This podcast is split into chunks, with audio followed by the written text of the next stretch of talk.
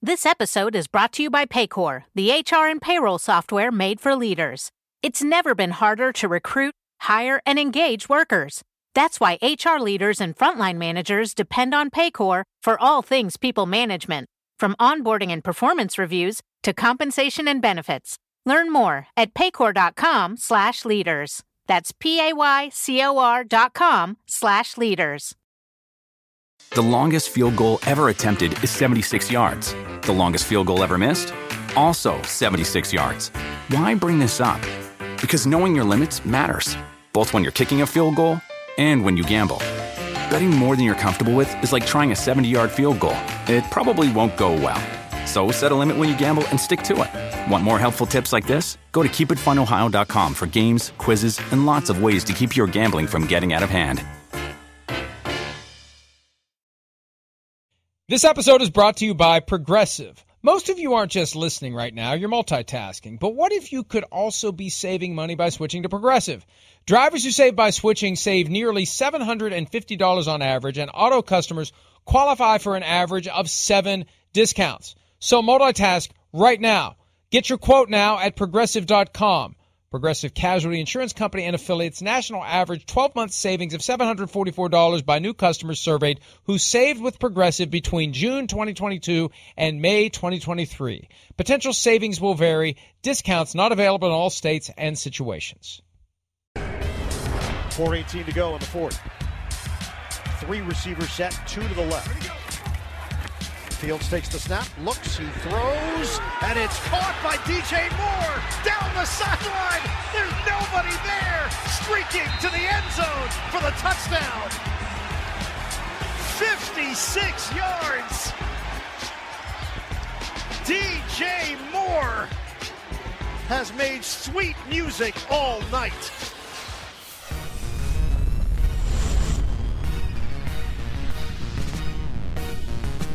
Touchdown number three could have been touchdown number four. We may touch on that coming up later in this segment. It's a Friday edition of Pro Football Talk Live, Peacock, Sirius XM 85, Sky Sports NFL, and wherever you get your podcasts, however you get your podcast. If you do get your podcast today, you will hear me along with, after a brief break, he went out to Colorado to hang out with Deion Sanders. Huh? Hanging out with Deion Sanders. Look Not at me, really. I'm Peter King. Here he is. Here he is. He got to be around Well- the aura, the magic, the mystique that is Colorado. Yeah, yeah, I guess uh, I wasn't invited into Mystique, uh, but I saw it. It was fun. It was actually fascinating.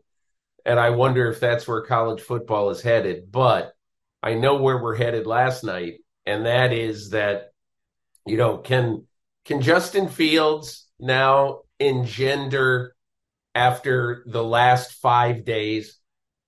Can Justin Fields engender some thoughts of never mind among all of the Bears fandom?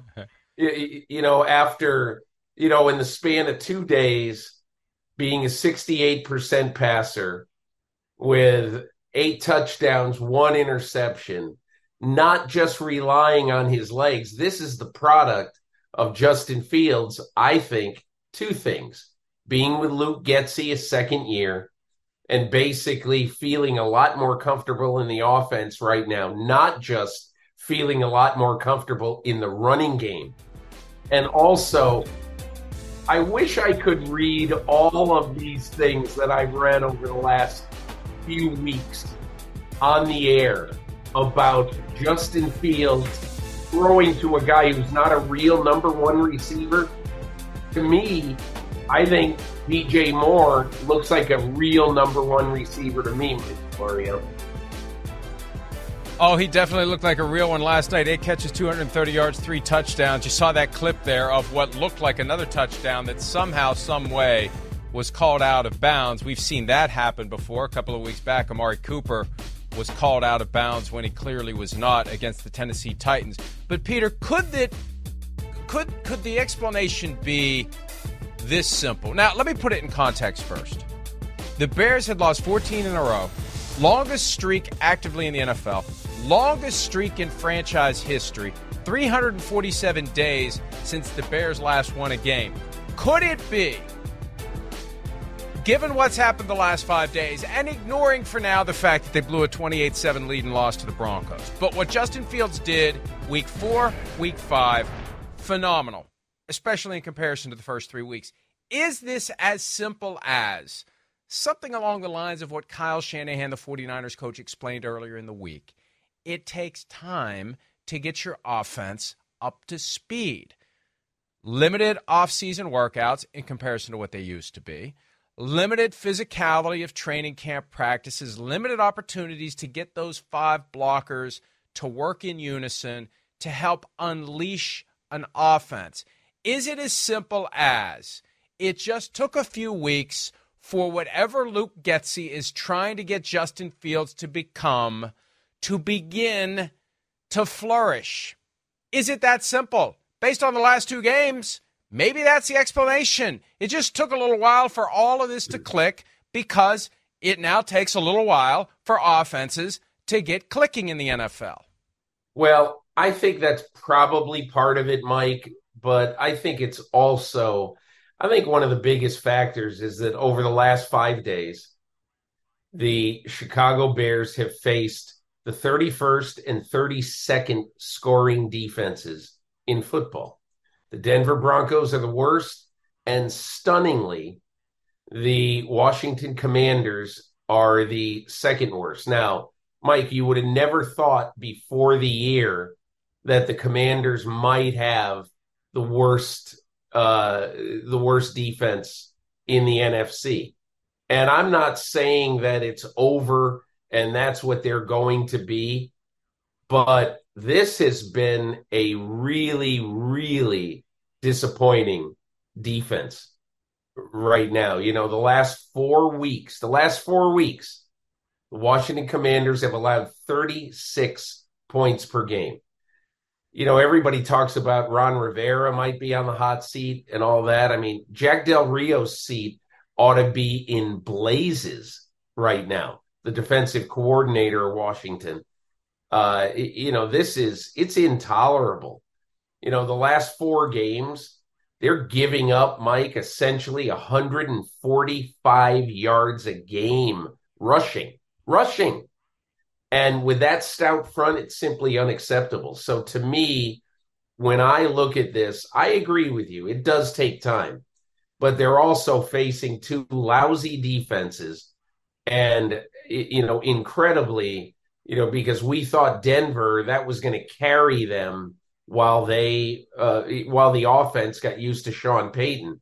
But you know, Vance Joseph and Jack Del Rio, their units have both been awful, and I think the Bears. That's part uh, the, of the, why the Bears have been so prolific the last two games. Well, and when you consider that the Commanders essentially have two defensive experts at high levels of the coaching staff. You've got Ron Rivera, yeah. who was a successful defensive coordinator before he became a head coach, and he's a two time coach of the year. And then you throw in Jack Del Rio, and those two minds coming together can't get better performance out of a defense that seems to have the parts, and they can't make it work. That no does question. not bode well for the future of Ron Rivera. When you've got Eric Bieniemy, who is getting a lot of buzz, a lot of praise, a lot of notice, and you've got a new ownership group that hired none of these people that is thinking about the future, the very easy thing to do is hand the whistle to Eric Bieniemy and move forward after the season if that's what Josh Harris, Magic Johnson and company are inclined to do. And that's the direction it's pointing right now. Still a long way to go, Peter, but they're 2 and 3. They've lost 3 in a row. They've got 12 games left. They've got 2 against the Cowboys, another against the Eagles, 49ers, Seahawks, Dolphins. It's going to be hard for this team to finish on the right side of 500. And if they don't, how do you not expect major changes to be made by somebody who did not buy the team for the privilege of employing Ron Rivera and Jack Del Rio? Josh Harris bought the team because he wanted a team. And he's going to employ whoever he wants to employ when the time comes to make big decisions. And if the team is not on the right side of 500, those decisions are not going to be made in a way that Ron Rivera will will agree with, although he gets it because he's lived through it. He's lived through it with David Tepper. You see what happens. Yeah. New owner comes in, new owner has his or her own agenda. That's the way it works in pro sports. I think a couple of things right there, Mike. Number one, uh, I think the timing of this sale and the delay of this sale, honestly, might have saved Ron Rivera's job for another year. Because I think that, uh, you know, coming into this year, had this sale been complete last November or December, which obviously is hard to do because of the way the NFL calendar falls. But with that ridiculously long investigation by Mary Jo White and and then the results of it, because that obviously helped push Daniel Snyder out, all the findings of that investigation and the congressional inquiry into the franchise, all that. But had this been accelerated a little bit, Ron Rivera might not be coaching this team right now. Who knows who might be? Sean Payton, pick pick a name. I don't know. But I think the other point to make is that all this stuff doesn't happen in a vacuum. I noticed that in the last two games, you know, one of the biggest, one of the guys who's really helped victimize this defense, honestly, is Emmanuel Forbes. And when Washington picked him midway through the first round uh, last April, everybody said, "Oh my God, this guy weighs like 168 pounds. He's thin as a rail. Can he survive an NFL season?" Well, the physical part of it is not necessarily what you know. His his his his stature is not the problem right now. He's just getting killed out there and he got killed again by uh, DJ Moore last night, just like he got beat badly on Sunday. And and you know, so to me, I understand. Let's let's get on Ron Rivera and all that, but I think uh, you know the personnel side of this doesn't look great either. But I'll say one other thing: this quarterback, Sam Howell, is one impressive dude you look at him the last two weeks, how much he's gotten hit, and some of the throws he's delivered. I think one thing that Washington, at least it seems, doesn't have to really worry about. Remember a year ago when we were all saying, boy, good thing Detroit has those two high picks. You know, next year in the draft, they can go get a quarterback because Jared Goff isn't the guy. By the end of the year, Jared Goff had made believers out of everyone. And they said, hey, he, he is the guy. But now I think we're kind of saying the same thing about Washington. The beginning of the year, I don't think anybody thought Sam Howell was the guy. He is really starting to look like the genuine item right now in a bad situation in Washington. And that's the worst news for Ron Rivera. If it looks like Sam Howell's getting it done under the tutelage of Eric Bieniemy, it becomes a much easier decision to say – yeah. We're going to make Bieniemy the head coach of the team. This guy's been overdue for years. He came in here in one year, and even with a really bad defense, he made the offense go. Your point on Emmanuel Forbes, at some at some juncture, it's incumbent on the coaching staff to get the guy off the field if he just can't play. If he is the yeah. glaring weak link, well, they the did that last chain, night. you got to get him off the field. Night. Well, yeah, yeah. Well, you got to get him off. The they field might have waited too long, then. but they did get him off the field. One yeah. benefit that the Commanders defense got last night came from the sideline or the perception that the sideline had been crossed when it had not. We showed you the play earlier of DJ Moore making the catch and running toward the end zone before pulling up because he realized he'd been called out of bounds, Amari Cooper versus the Titans style. Let's hear from Moore after the game on the decision to rule him out of bounds when we saw nothing to suggest on the broadcast that he'd actually stepped out of bounds. No, so that that that that, that really pissed me off because uh, I was about to score. I could have had four touchdowns, you know, and um, I mean the ref got to do his job, but at the same time, it, it is what it is. We got the win, so I'm not too mad on it.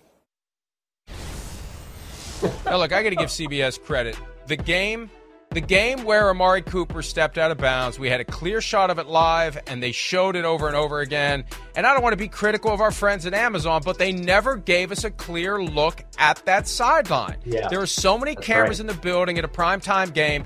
You owe it to the audience to show them where he did or didn't step out. And yet again, Peter, this is what drives me crazy about the NFL's officiating function that dates back to 1921. We're going to rely on the naked eye of a middle aged man or woman who's out there trying to survive among the gladiators. Where does he step out of bounds? And you have someone looking right at it. Look at the person in black and white stripes. There he is, right there. And he, what did he see? Just like the official in the Titans Browns game.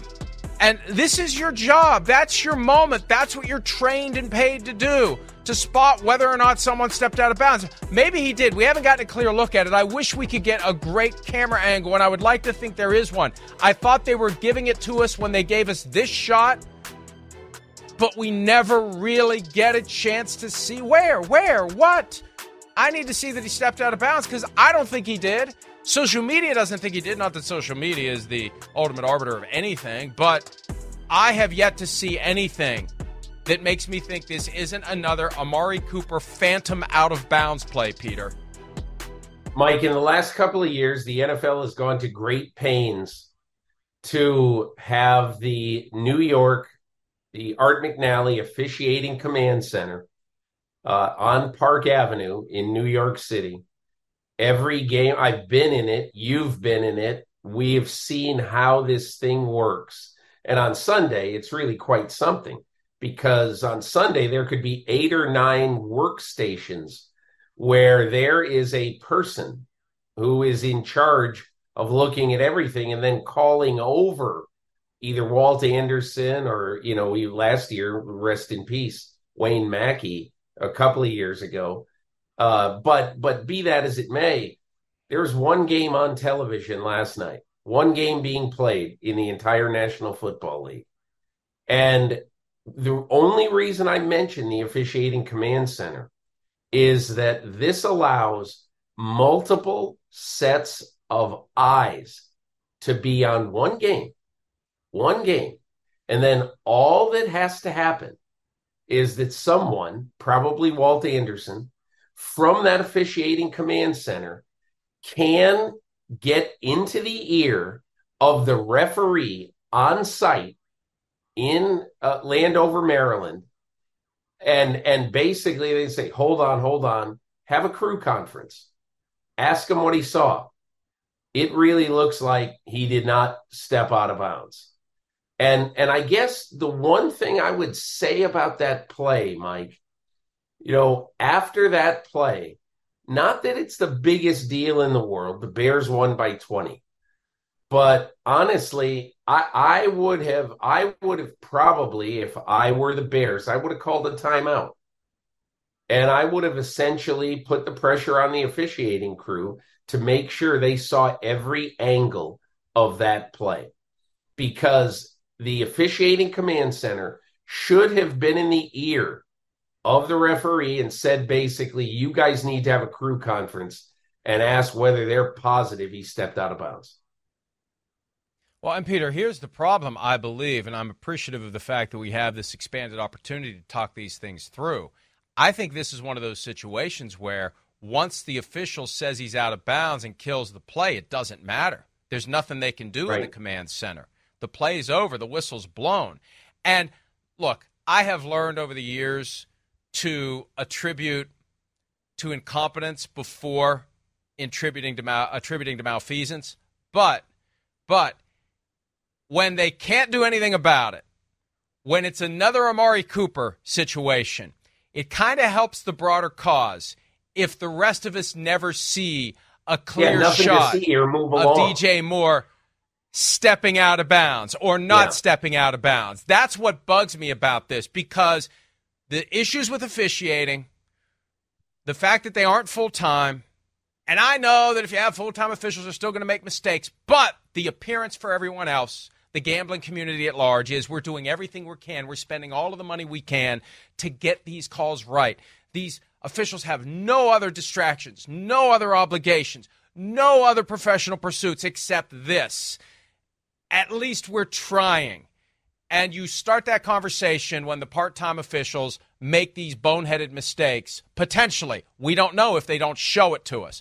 But maybe that was the lesson they learned from the Mari Cooper thing. Hey, if we're ever going to kill a play and say a guy was out of bounds and he really wasn't, let's just move on to the next play.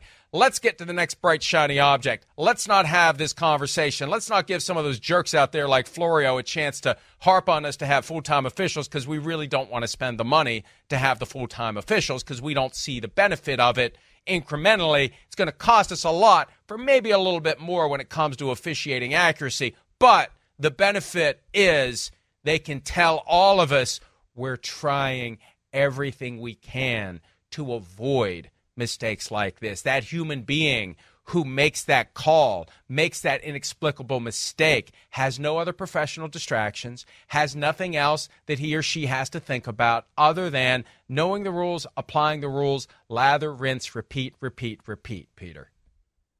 Uh, I'm not totally sold on on full time officials. However, however, I'm not adamantly against him either. I just think it's going to be one of those things that, you know, I, I, I honestly, I don't know that a full time official, what benefit being a full time official does in making that call correctly, you know, on the sidelines. But, but whatever. whatever. I agree.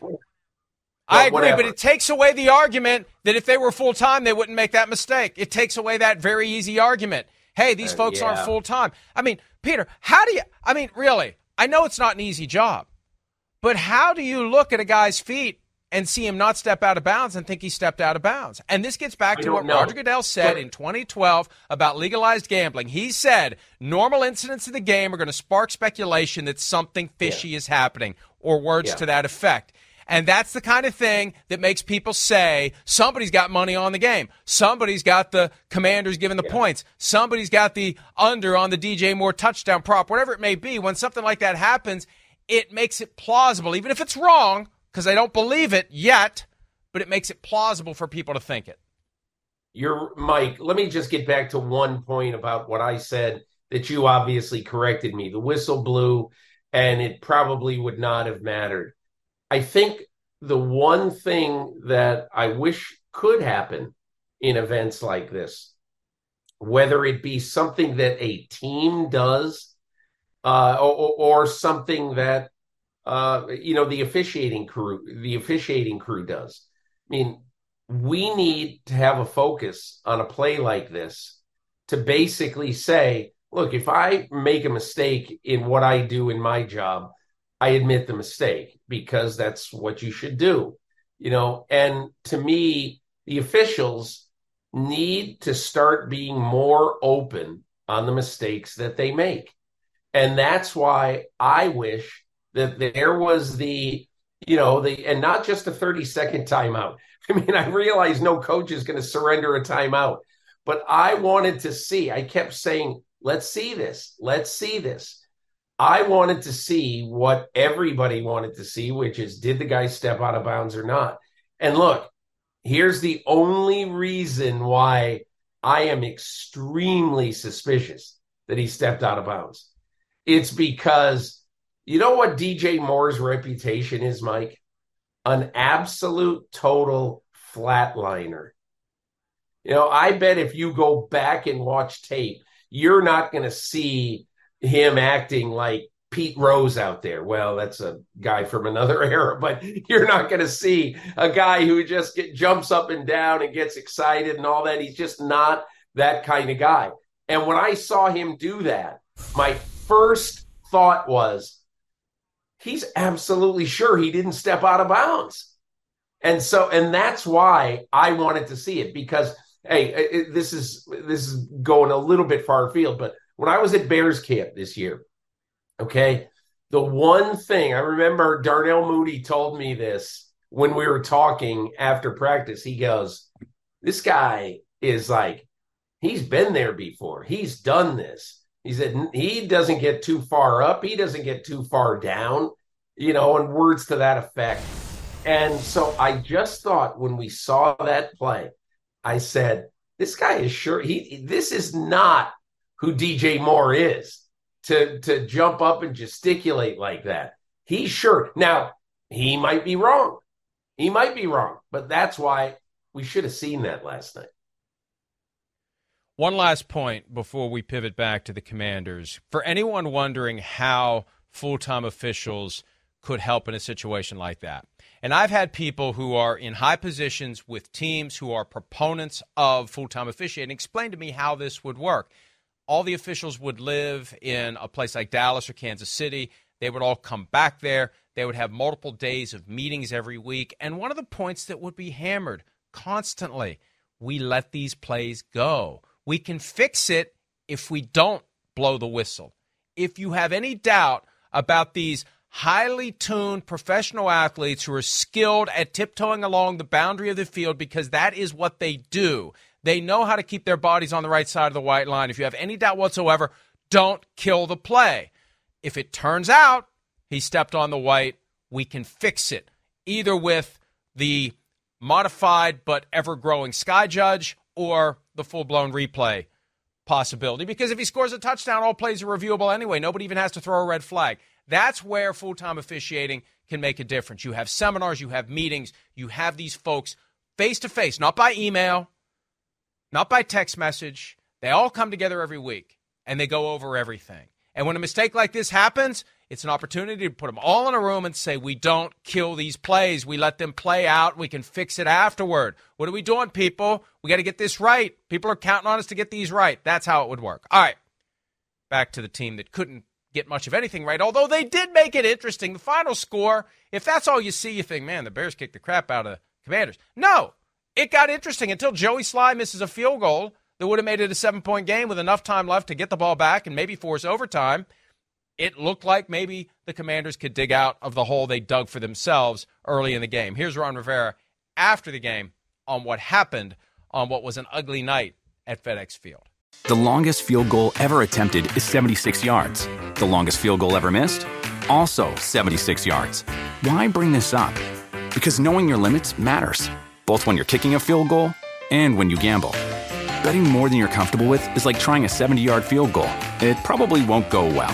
So set a limit when you gamble and stick to it. Want more helpful tips like this? Go to keepitfunohio.com for games, quizzes, and lots of ways to keep your gambling from getting out of hand. Dear listener, please close your eyes for this movie theater meditation brought to you by Fandango. Breathe in. Smell the fresh popcorn. Now exhale. Ha! Open your eyes and proceed to the best seats in the house you reserved on Fandango. Recline.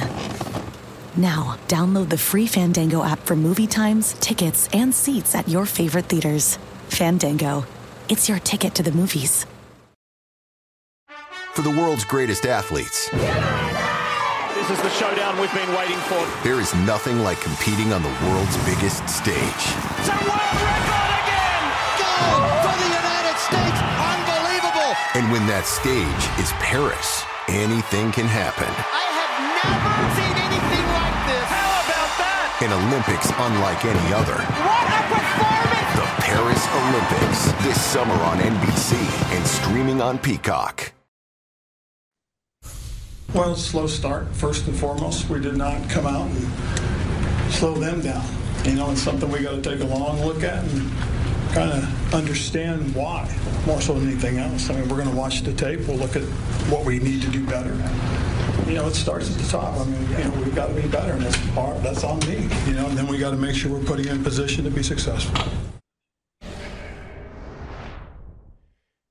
Look, and I appreciate the head coach taking the responsibility. That's what the head coach has to do. But the bottom line is you got to come out of the gates ready to go. Both teams had tough losses on Sunday. This is one of the points Chris and I got into yesterday. Who's going to recover better from disappointing losses on Sunday on a short week? The psychology of it. The Bears blow the big lead. The Commanders in a position to win the game. They had to go overtime. Maybe that took a little something out of them playing beyond 60 minutes when you got to turn around on a short week. But the Bears were ready to go last night, Peter. The Commanders were not. And they dug a hole, like I said, that they couldn't ultimately get out of. You know, the one thing about Washington that, uh, you know, I this is how I view the Commanders after five weeks. You know, we're now at the quarter pole of the NFL season. I know that's the wrong use of the word quarter pole, and horse racing enthusiasts are all throwing their horseshoes at the screen right now but we're at the quarter point of the NFL season. And the one thing, I mean, there's a lot of things that are surprising because every year there are surprising things. But one of them is that Washington's offense is actually really good. And Washington's defense, which was supposed to carry this team, is putrid. And so you're right when you say that Jack Del Rio and Ron Rivera, the two defensive specialists, are in trouble because of that simple fact. But I think you know this is a franchise that has been looking for a long-term quarterback forever. And this is a franchise now, you know, they're Joe Gibbs probably his biggest, you know, the biggest thing on his coaching resumes is he won Super Bowls with guys who uh, are not Hall of Fame quarterbacks. And, you know, this now, I'm not saying that Howell is going to be anything. I don't know what he's going to be. All I know is that in the first month of this season, Sam Howell has been a revelation. And Sam Howell is more than any of these young second year quarterbacks really looks like a seventh year quarterback. Nothing phases him. He gets sacked. He doesn't get ticked off. Uh, you know, he's he comes back fighting. Uh, I just I think that, that that Howell, as much as if you're a Commanders fan, you've got to be furious this morning with this team. Uh, I, wouldn't be fear I wouldn't be that furious because you just might have your long term quarterback. My only critique of Sam Howell is this he's got to know when to give up on a play because he's going to get himself hurt fighting for that extra yard or two when he decides to take off with the ball. That's my concern. And that applies across the board to every quarterback. You got to know when to hit the deck and call it a day because that extra effort to get that extra yard gives one of these 270 pound guys a chance to come in and give you the kind of hit that could maybe keep you off the field for a few weeks, if not longer.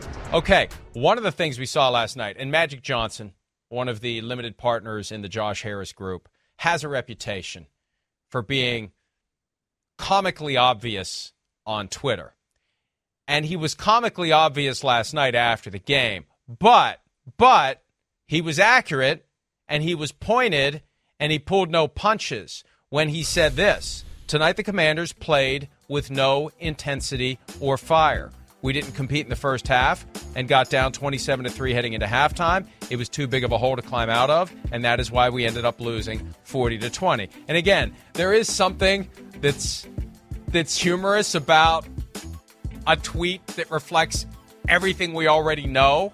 That's his trademark, that's his thing. He's perfected it whether he's trying to or not. But the Commanders played with no intensity or fire. Terry McLaurin was asked about that after the game. He says it's a fair assessment.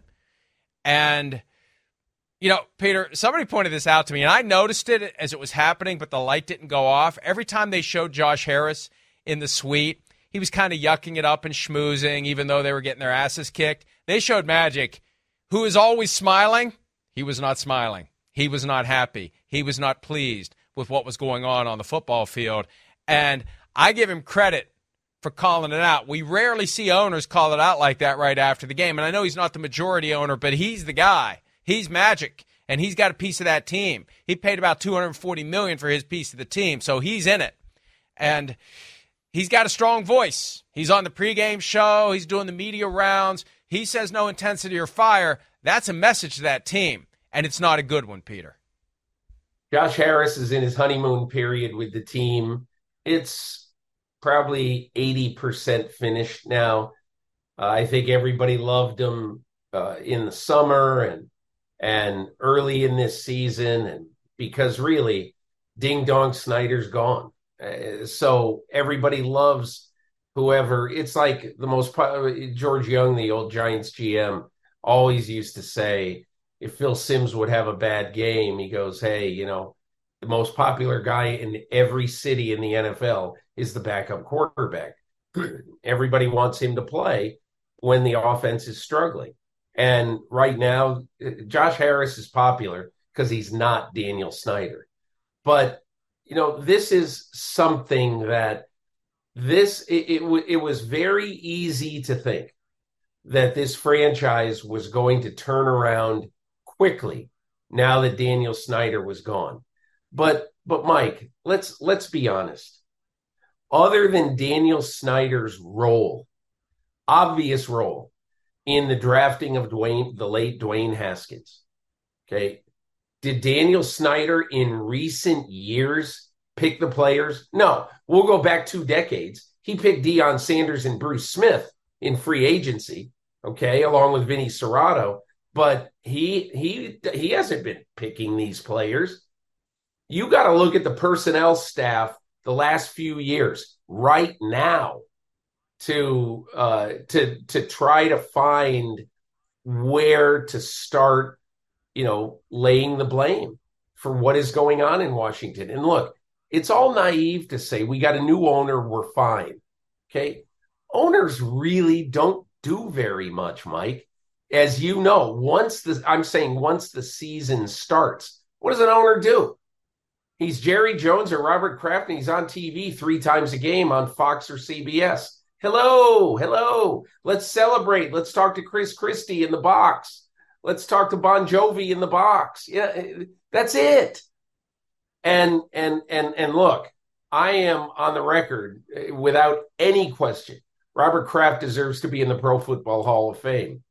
He made the most unpopular decision that an owner could make and people don't realize it now. But he had people telling him when he hired Bill Belichick, this is the biggest mistake you're ever going to make.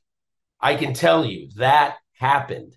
And and so and he went against the grain. He said, "I don't care. I know this guy. I'm hiring him. We're going to win." And and and but but be all that as it may, this owner, he's going to be a good owner for this team. But I think it is vastly overrated once the ball gets kicked off after Labor Day, it's vastly overrated whether the owner has anything to do with whether you win or lose football games. I agree with you completely. Now, Jerry Jones is the general manager of the Cowboys, so he has a little bit more to do than the average owner, but most owners should just be glorified fans who have really good seats and really good food and really good booze during the games. But once the season ends, that's when the owner starts to make the team into whatever the owner's vision of the team is going to be. Because again, Josh Harris didn't say, I want to buy the commanders because I really like that Jason Wright. And I really like Martin Mayhew. and I really like Ron Rivera. And I want to employ those people. No, no. He's going to come in and do what he did. And people have studied what he did with the basketball team, the 76ers, the New Jersey Devils. He gives it some time. He gives the people who are there a chance to show what they can or can't do, and then he makes decisions accordingly. So right now it's pointing to changes being made after the season, and we shouldn't be surprised when it happens because that's how it works. When an asset of that value, when that kind of money is put together, it gives the owner of the team the license to say who's going to be in charge of the most important aspects of the organization during those months where the owner is simply glorified fan. One thing that quite possibly gave the Bears a little boost last night, news that broke just within a couple of hours before kickoff that stunned everyone. Hall of Fame linebacker Dick Butkus. And it feels like there should be a higher title than Hall of Famer for Dick Butkus. He's one of the all time greats. He's arguably the best defensive player in NFL history. He epitomized the middle linebacker position in only nine years in the National Football League. He died at the age of 80. Peter, it was before my time. He was drafted the year I was born.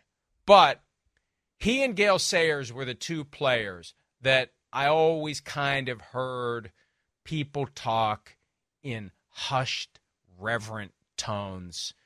I had no experience, I had no real time knowledge all I saw was the NFL Films highlights, and it seems like every play that Dick Butkus made was some sort of a highlight where he is hitting someone the way they did back in the 60s and 70s.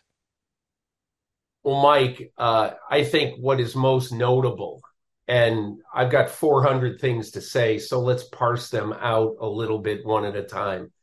I think it's most notable that in the 1965 draft, the Chicago Bears had the third and fourth picks in the draft. And with the third pick, they picked Illinois linebacker Dick Butkus. With the fourth pick, they picked Kansas running back Gale Sayers.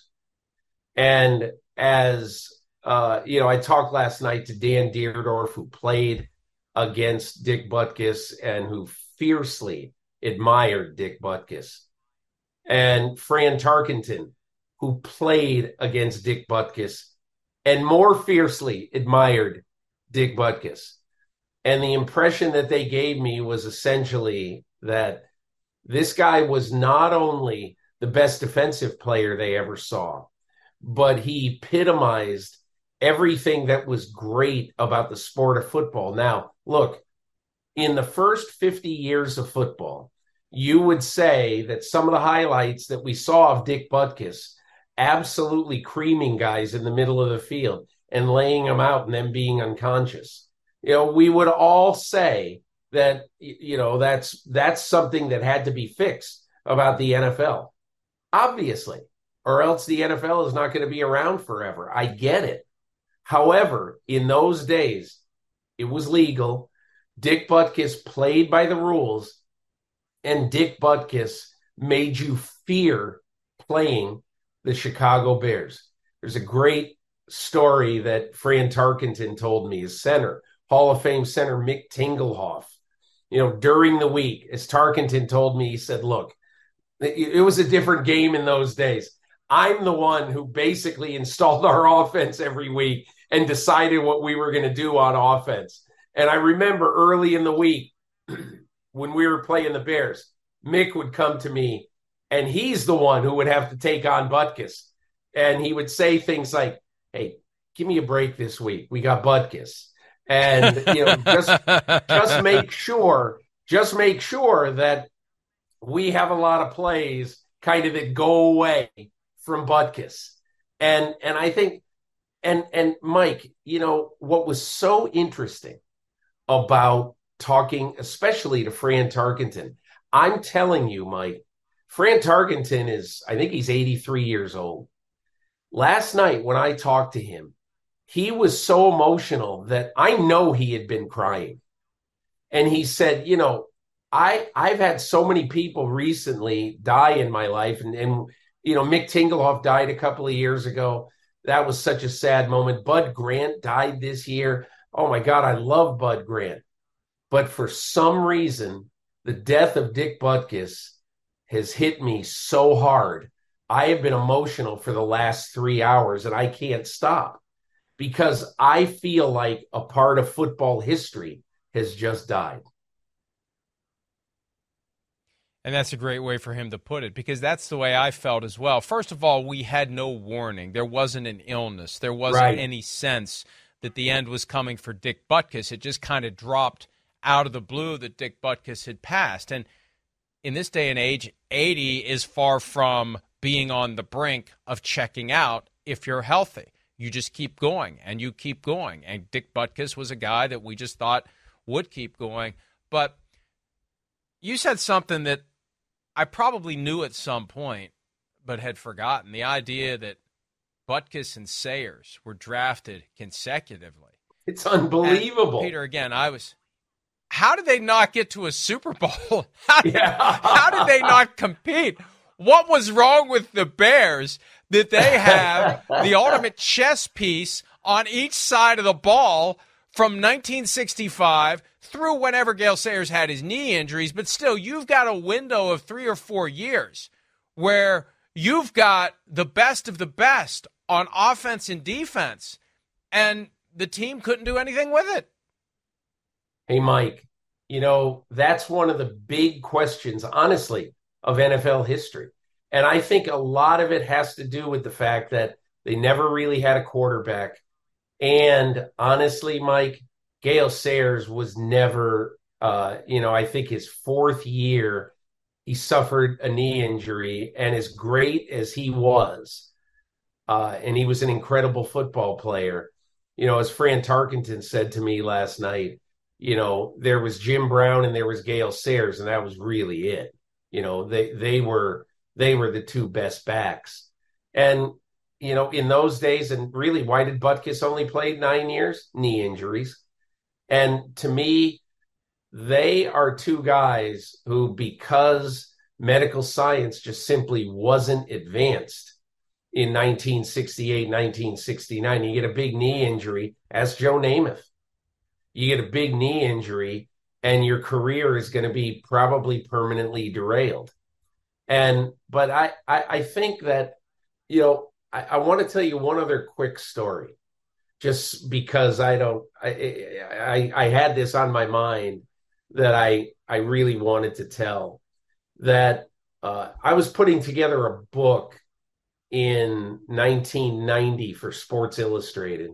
I spent a couple of uh, couple of weeks at the Pro Football Hall of Fame. They wanted me to do basically a pro football history book best players of all time, best games, best teams, everything. So I studied it really hard, and and uh, early on uh, in my sports writing life, I had made a statement or written a story about the great Dick Butkus and called him the best defensive player of all time. Well, then that was like in the middle of Lawrence Taylor's career, and then later on, you know, uh, basically I changed my mind. I said I thought that Lawrence Taylor was more impactful and everything. And I saw Butkus once. This was 20 years ago, and he knew he had he, he knew what that that I had once called him the best, and then Lawrence Taylor the best. And he looked at me in a very disgusted way, and he basically said, you know, I don't remember his exact words, but he made it very clear. I know what you did you know, and and he he thought clearly that in his day he was the best, and in his day he was. But I think the the the the amazing thing was, Mike. You know what's different about football today? Honestly, there's a great clip right now of Butkus, and there's going to be a hundred of these making the rounds this weekend. Butkus, team captain, walking up to midfield before a game for the coin flip uh, with somebody else, two captains on each team, Chicago versus Buffalo. Shakes hands with each guy, said some, you know, forgettable pleasantries. And, you know, and then, you know, the ref says, okay, you'll receive, you'll kick off. Gentlemen, have a good game. And Butkus walks away and looks at the two Bills guys and said, a-holes you know, and and he, and it's all it's all because he hated the opponent. Paul Hornung once said that he treated his opponent like that kid you really hated his guts on the playground. You know, every day he and and all his opponents were like that. Nobody was special, nobody was spared. And one of the things that both Tarkenton and Dierdorf said independent of each other. I didn't have them on the phone at the same time, but independent of each other, they both said that one of the great things about their post career is that they became friends with Dick Butkus because Butkus viewed if you're in the fraternity, you're one of us. And man, we're going to be together forever, whether it be in the Hall of Fame fraternity or whether it be in the ex player fraternity but he hated you when he played against you. And when it was over, he said, Let's go have a beer. Not the same day. He still hated you after the game. But after the career, he didn't hate you anymore because you had been basically in the same sport, uh, playing this, what in those days was much more of a gladiatorial sport. And people who have discovered football in the last 20 or 30 years are stunned by that reality because today's players band together for a variety of reasons. They're in it together. Yeah. Health and safety is a greater concern. There's movement every year of players from team to team. So that guy that you are potentially taking a cheap shot at now may be your teammate next year. He may be your teammate next week. Back in the 60s and 70s, you went to one team and you stayed with one team. There was no way out. There was no free agency. You were there until the team was done with you. And then the question was would there be another team out there that would give you a chance? But so many of those teams were constructed through the draft and undrafted free agency, yeah. and those are the guys. So it was very easy to hate everyone because this is my team. These are the only guys I'm ever going to play with. And everybody else is my rival. Everybody else is my foe. Everybody else is the object of my hatred. And it fit with the way they played the game. So I'm sure plenty of guys were like Dick Butkus. He was just one of the best physically and one of the most intense. And he he personified that feeling. But that's how it was back then. And that's how fans view it. Fans don't view their loyalties as transferable. So that's one of the things that I think a lot of the older school fans miss that the players don't hate each other like they used to. But I think there's also plenty of good, far more good than bad, given the way that the sport has changed, where there's a more collegial quality among players and they take care of each other. And you don't see guys stomping on people's fingers anymore or, you know, under the pile trying to twist and bend and poke and things that we used to hear about all the time. When it happens now, it's a big deal because it's so rare. It used to happen all the time.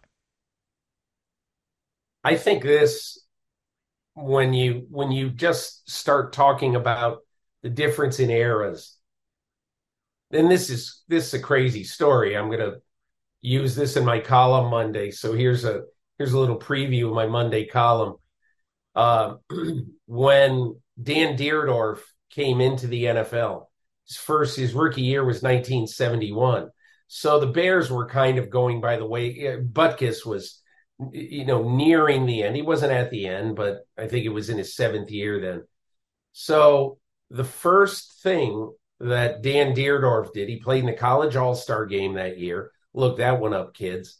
And then his first day of training camp with the St. Louis Cardinals was actually in Lake Forest, Illinois, because the Chicago Cardinals used to be uh, play uh, the franchise used to play in Chicago, and they had been in St. Louis for ten years, I think, at that point. But they were still training in Lake Forest, which is where the Bears were, obviously. So that year, they went and had a scrimmage in Indiana on his first day in training camp. And so Dierdorf didn't play, but he went with his team, his Chicago team, his St. Louis Cardinal teammates to play the Chicago Bears. And on that, in that uh, training camp scrimmage, Dick, Dick Butkus laid out a Cardinals running back, and the guy was knocked unconscious on the field. And Dierdorf said that Butkus stood over him and it's reminiscent of the old uh, Chuck Bednarik standing over Frank Gifford play that has been immortalized with that great picture over time. But he stands over this running back, Butkus does, and he says, Don't you ever come in my place again. And as Dierdorf said to me, he said, You know, we're all watching this. We're saying, Oh my God. And and as Dierdorf said, Dick, you know, he can't hear you. He's unconscious and and so that was Dan Dierdorf's introduction to professional football. The fact that in a scrimmage in the middle of the summer that meant nothing, that Dick Butkus was playing like it was Super Bowl 55. Well, and that's definitely the kind of intensity that, uh, that epitomized the sport back when Dick Butkus was playing. And uh, it was a stunner, as we said earlier, a shock. A guy who's one of the bedrock players in NFL history, Dick Butkus, passing on Thursday at the age of 80. We're going to take a break. When we return, we'll have more PFT Live.